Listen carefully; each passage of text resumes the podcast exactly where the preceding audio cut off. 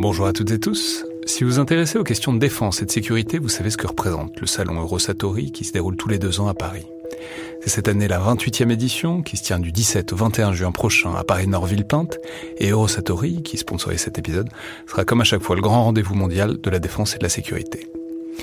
Je veux juste dire, c'est un événement que je trouve très étonnant, assez fascinant. J'y suis allé pour la première fois il y a deux ans pour l'édition 2022. Et euh, vraiment, si vous vous demandez ce qui se fait dans le monde militaire et en matière de sécurité, c'est là qu'on peut voir les dernières tendances, depuis les plus grandes geekeries et les innovations du moment, jusqu'aux grands équipements du futur pour les armées et les forces de sécurité en France et dans le monde. Bref, si vous intéressez de près à ce monde-là, c'est le moment de vous inscrire pour ce qui sera la plus grande édition de l'histoire du salon, avec plus de 1900 exposants et 60 000 visiteurs. Vous pouvez le faire en allant sur eurosatori.com.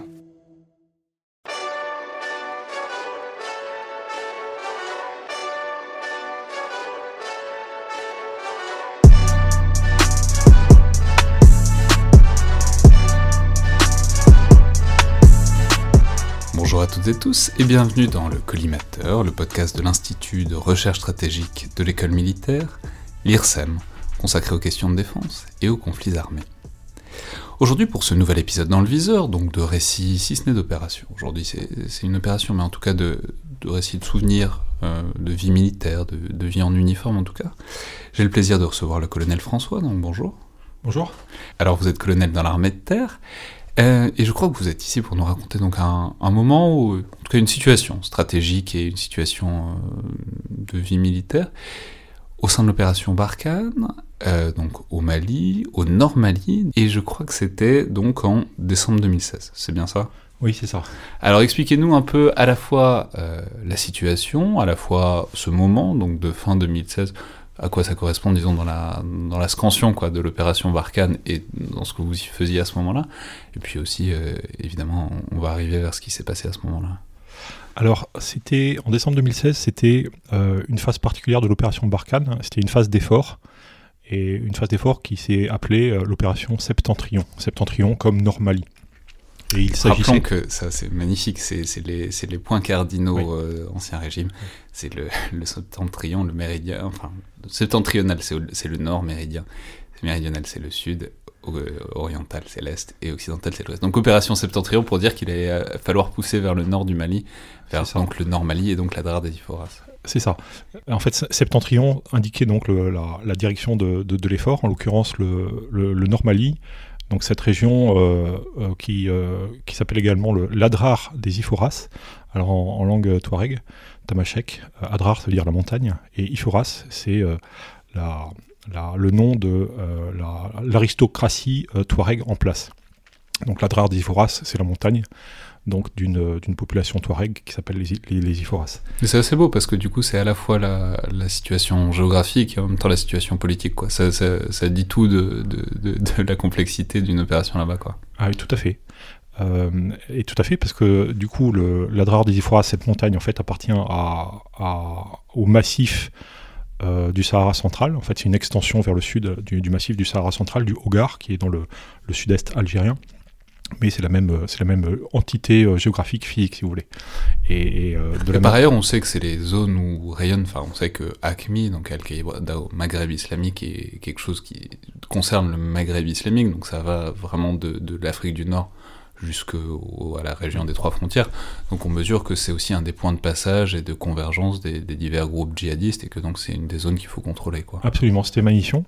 Euh, et plus précisément, plus, précisément, ma mission, donc euh, comme chef de corps à la tête d'un groupement tactique des airs, le groupement tactique des airs ardents, euh, donc ma mission était de neutraliser le potentiel de combat d'un des, principaux groupes d'ACMI, donc Al-Qaïda ou Maghreb islamique, un, groupe qui s'appelait Ansareddin donc qui, euh, qui est euh, commandé par euh, un djihadiste de, triste mémoire qui, qui est Yad Aghali.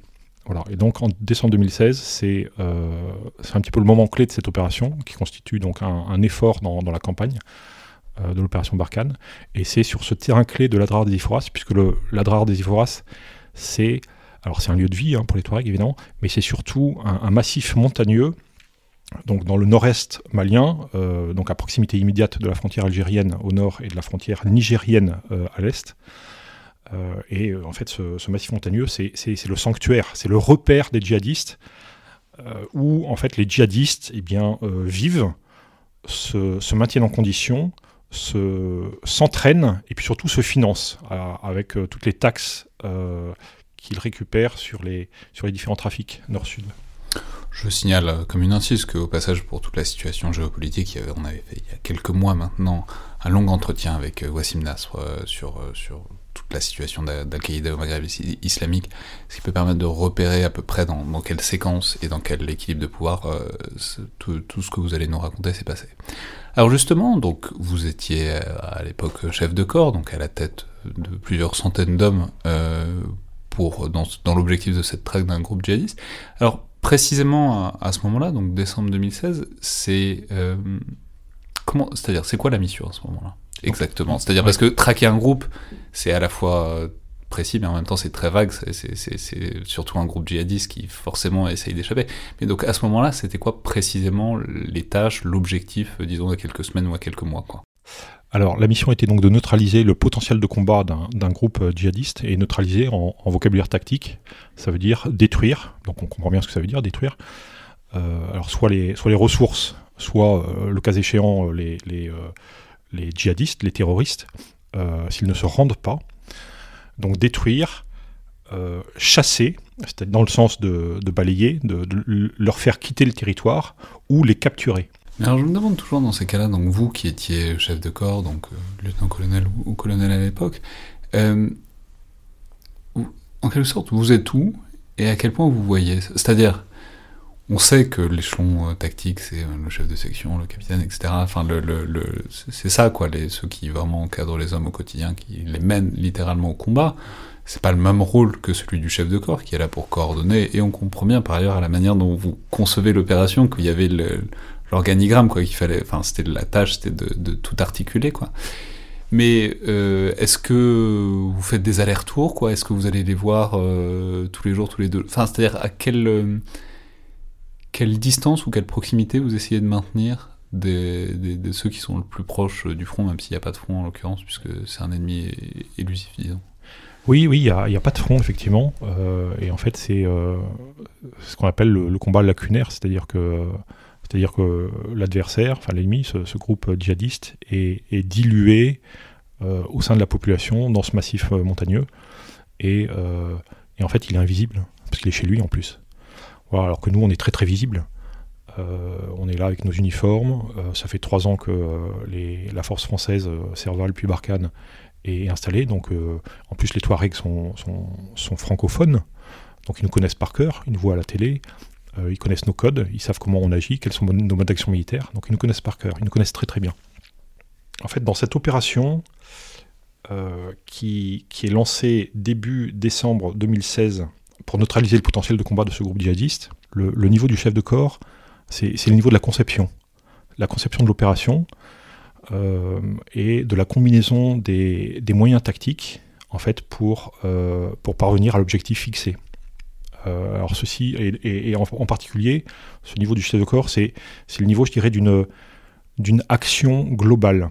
Alors, une action globale, ça veut dire quoi? En fait, ça veut dire que le chef de corps dispose de, plusieurs leviers d'action qu'il utilise tour à tour, ou en les combinant euh, de manière différente en fonction de, la période, euh, des différentes phases de l'opération, voilà, pour arriver à ses fins. Alors, il y a les moyens inter-armes, donc j'en ai cité quelques-uns tout à l'heure, donc il y a, sont des, sont des sous-groupements tactiques avec une compagnie d'infanterie, avec un, peloton de reconnaissance et, d'intervention de la, cavalerie, avec une section génie pour déminer notamment. Euh, le service de santé des armées, etc. Voilà, exactement. Donc, donc il y a une première dimension qui est interarmée, il y a une deuxième dimension qui est interarmée. Cette, cette dimension interarmée, on en a parlé, c'est les moyens aériens. Euh, et puis, et puis il y a, alors ça, si vous voulez, c'est l'emploi de la force armée, ça. Voilà. Mais il y a également euh, un rôle, euh, un autre levier d'action qui est, alors qui est un petit peu la diplomatie militaire, mais en fait qu'on nomme également le dialogue de chef à chef, c'est-à-dire que euh, en fait le chef de corps à Kidal est le, représentant du commandant de la force Barkhane, qui lui est installé à plusieurs milliers de kilomètres de là, à, à N'Djamena. Et, et, donc le, le, chef de corps est l'interlocuteur privilégié de la force Barkhane pour tous les chefs Touareg, les chefs politiques et les chefs militaires euh, euh, Touareg. et donc, avec ce deuxième levier d'action, ce levier un petit peu diplomatie militaire, eh bien, voilà, il y a de l'influence, de l'influence militaire qui est, qui est diffusée, il y a des messages qui sont transmis, il y a du renseignement qui est acquis. Mais du coup, euh, en quelque sorte, c'est quoi vos souvenirs? De cette opération-là C'est-à-dire, quand à ce micro, il y a des chefs de section ou des commandes, enfin, c'est très clair, quoi. Il y a des moments où ils se font tirer dessus partout, etc. Euh, voilà, c'est très physique, même comme souvenir, et ça, s'entend, quoi. Vous, c'est quoi votre vos souvenirs C'est-à-dire, c'est les moments où je ne sais pas si vous avez perdu des hommes, je ne sais pas s'il y a eu des attaques euh, graves, enfin, vous allez nous le dire, j'imagine, mais c'est quoi? C'est les moments où on vous donne une information quand vous êtes au, poste de commandement.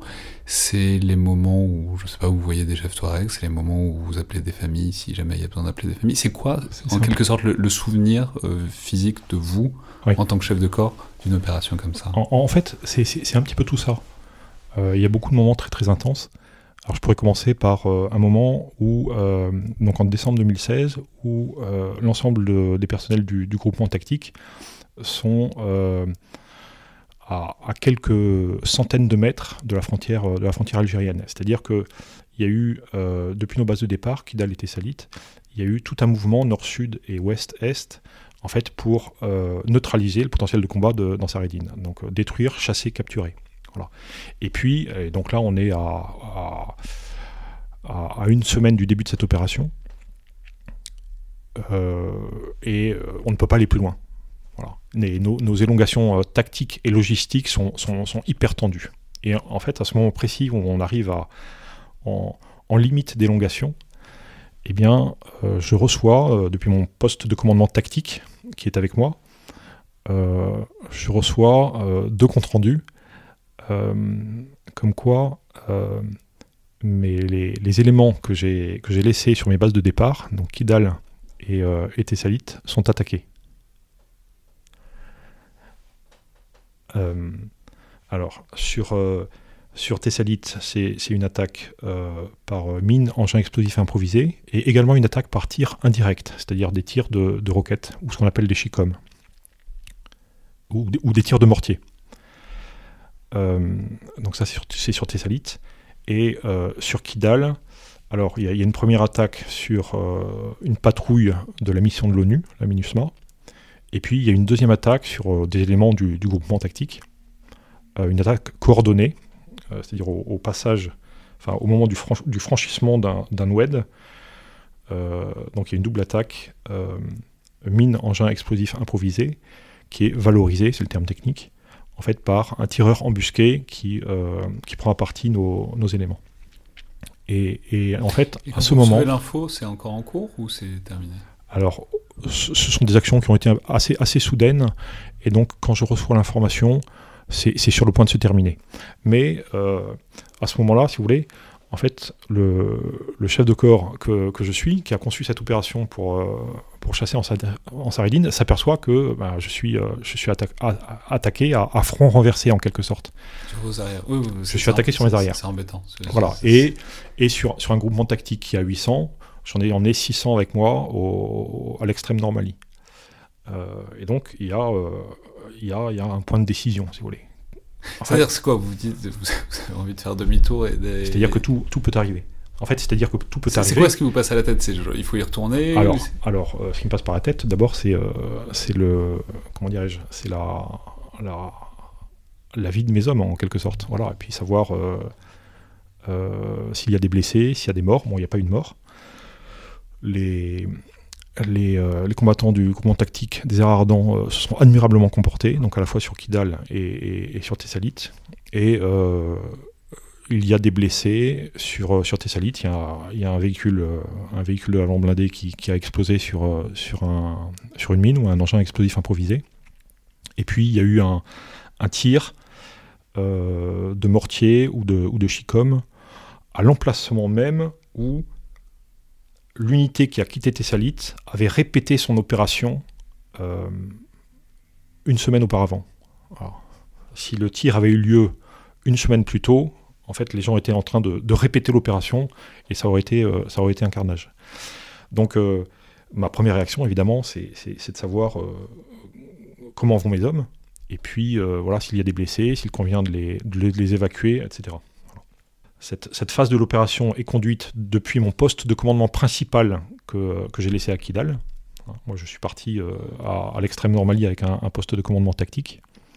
Et puis, voilà, une fois que cette phase, une fois que cette phase est, euh, est, achevée, en quelque sorte, en fait, vient le temps de comprendre, enfin, ou en tout cas d'analyser la situation et de, comprendre le, message envoyé par l'adversaire. Oui, c'est ça.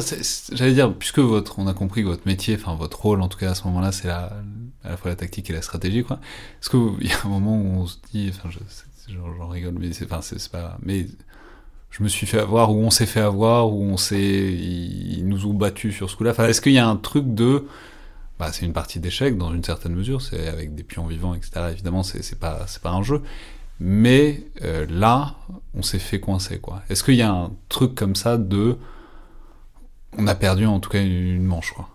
En fait, euh, oui, il y a, une interrogation. Alors, il y a, en fait, euh, la question n'est pas de savoir si on a perdu une manche, parce qu'en en fait, c'est, une lutte. À ce moment-là, on est à trois mois de l'opération du début du mandat en tout cas. Et, en, réalité, depuis, depuis trois mois, il y a une lutte entre le groupement tactique et, et une lutte sans merci en quelque sorte, voilà, qui se déroule sur, ce, sur ce, cet immense terrain, ce, ces déserts, ces massifs montagneux, ces, territoires infinis, avec euh, donc c'est une guerre asymétrique. Nous, on a des moyens qui sont euh, qui sont ceux d'une armée euh, très très moderne. Et, eux, alors même s'ils ont une, volonté extrêmement jusqu'au boutiste, en fait combattent avec beaucoup d'intelligence tactique d'ailleurs, combattent avec des moyens qui n'ont pas de commune mesure. mais néanmoins, ils arrivent à, produire des effets et ils sont intelligents. voilà, ils, réfléchissent. Ce sont des bons tacticiens. Euh, et donc, euh, dans, la conduite de cette opération, eh bien, euh, en fait, la, question, principale est donc de comprendre, je dirais, le, le, les objectifs de l'adversaire en, attaquant à revers de cette manière, et, et de comprendre comment, quels sont les, modes d'action qu'il cherche, à déployer. Et, et donc en, en collectant le, renseignement et puis en analysant la situation, en fait, je comprends euh, que ces attaques qui ont eu lieu donc à, front renversé sur les bases de départ euh, sont, sont, sont, des attaques qui sont sans doute destinées à me faire revenir sur mes bases de départ parce que l'opération en cours euh, à l'extrême nord Mali, en fait, gêne terriblement en Sarédine. Alors ça, c'est la première conclusion à, laquelle je, parviens. Et puis, en fait, la deuxième conclusion, c'est que euh, sur, ces, sur ces deux euh, bases de départ, en fait, ces deux bases de départ sont, sont contrôlées par un groupe armé qui, qui a signé l'accord de paix et de réconciliation et qui est en quelque sorte en position dominante sur ces, sur ces, deux, euh, sur ces deux régions. Et euh, je comprends également, à travers ces, ces deux, euh, cette série d'attaques, que en fait se dévoile finalement le lien, la collusion entre ce, groupe armé qui, a signé cet accord de paix et puis le groupe djihadiste que, l'on combat depuis trois mois. Et, qu'en réalité, eh bien, l'un et le paravent politique de, de l'autre. Voilà. Euh, et donc ça aura ensuite des conclusions au retour quand on sera rentré euh, dans euh, l'approche, ça aura des conséquences sur, sur l'approche dont effectivement on se, on se comportera et puis on dialoguera avec ce, groupe armé signataire qui est en fait un, qui est en fait un parjure en quelque sorte. Voilà. Et, donc arrive le point de décision de savoir, bon finalement, euh, qu'est-ce que je fais? Est-ce que je, reviens sur Kidal Tessalit ou est-ce que je continue mon opération? Et donc, comme la, situation a été, euh, malgré les attaques, la situation a été admirablement gérée, moi je décide de continuer l'opération. Euh, et donc l'opération continue à se déployer donc sur le Nord Mali, sur, sur les villes à proximité immédiate de la frontière algérienne, donc essentiellement Bouguessa, voilà, au nord, et puis au, nord-est, Tinzawaten. Ok, et, ça c'est...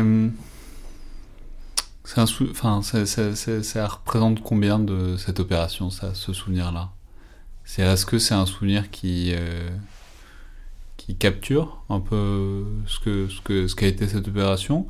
Est-ce que c'est un souvenir parmi d'autres, euh, le premier, euh, peut-être le, celui où vous avez dit sûrement ça va être gênant.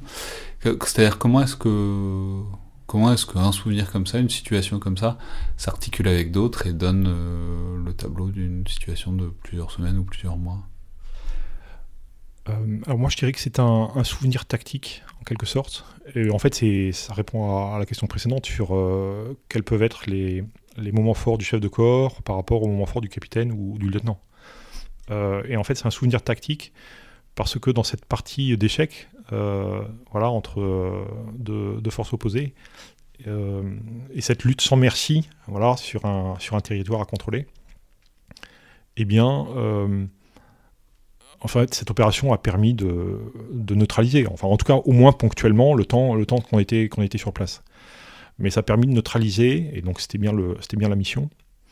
Et puis surtout, en fait, ça a permis alors neutraliser, ça veut dire qu'il y a des, personnes, enfin des djihadistes qui ont été capturés, ça veut dire qu'il y a des ressources euh, qui, ont été, euh, qui ont été détruites, ça veut dire qu'il y a. Euh, l'ennemi a, eu des, pertes, et puis, et puis qu'il y a également l'adversaire a, a, fui. voilà, parce qu'il nous craint en fait, et c'est d'ailleurs pour cela qu'il agit de manière indirecte, en se cachant. C'est parce qu'il nous craint et il sait, depuis Serval, il sait que euh, voilà, euh, s'il veut combattre de manière symétrique, il perdra inévitablement. Donc il choisit ce, mode d'action indirect voilà, pour, pour, nous attaquer. Bien sûr, mais et, comment vous en faites le bilan? Donc il y a un truc euh, très précis, quoi. De, on a détruit 12 pick-up, on a capturé 45 djihadistes, bon, ok.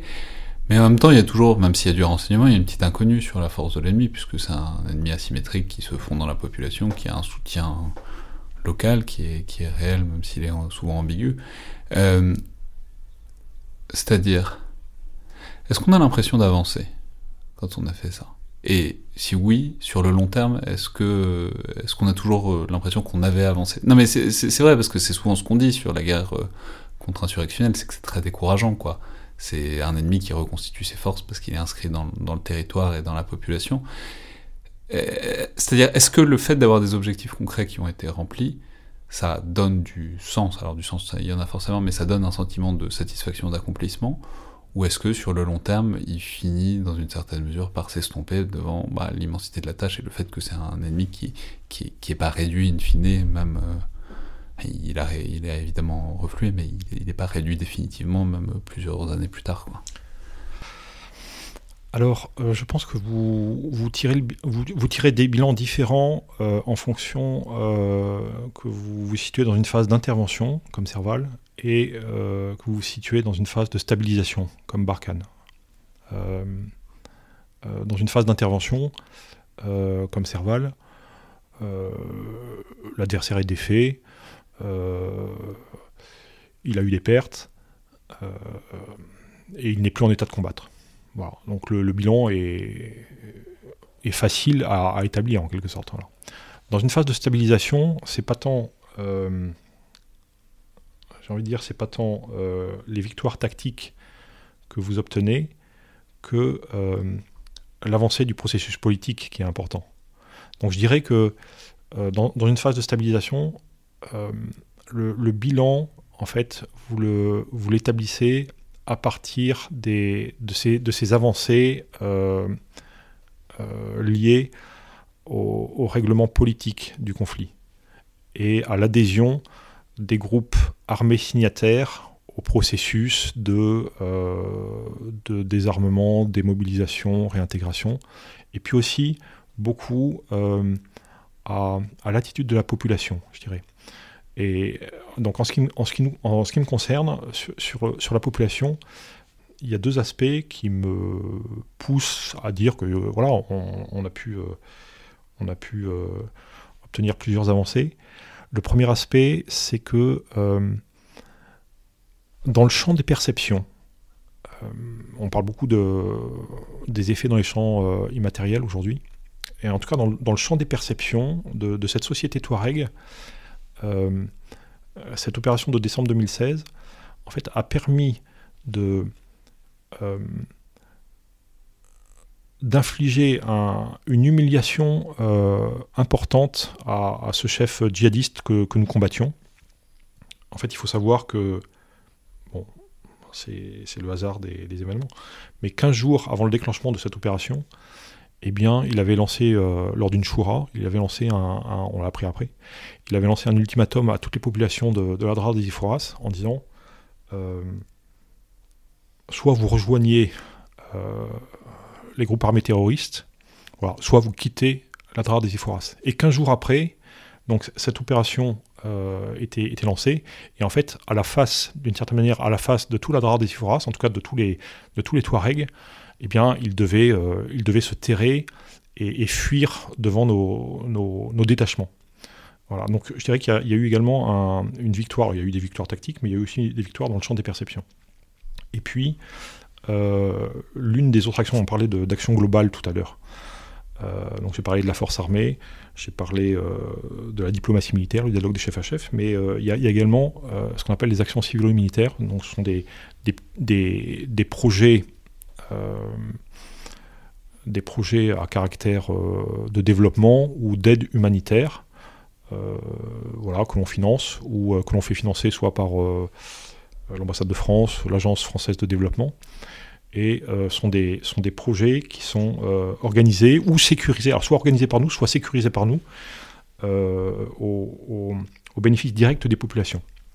Et nous, on a eu à cœur eh bien de bon parce que cette société Touareg c'est une société qui est, une société féodale. C'est une société d'un autre temps qui a, beaucoup, beaucoup d'aspects fascinants et, qui a aussi un aspect féodal. Et en tout cas qui, a su mettre en place euh, un système écran de captation de l'aide internationale pour leur, la, orienter cette aide vers, euh, vers quelques, quelques personnes euh, bien identifiées.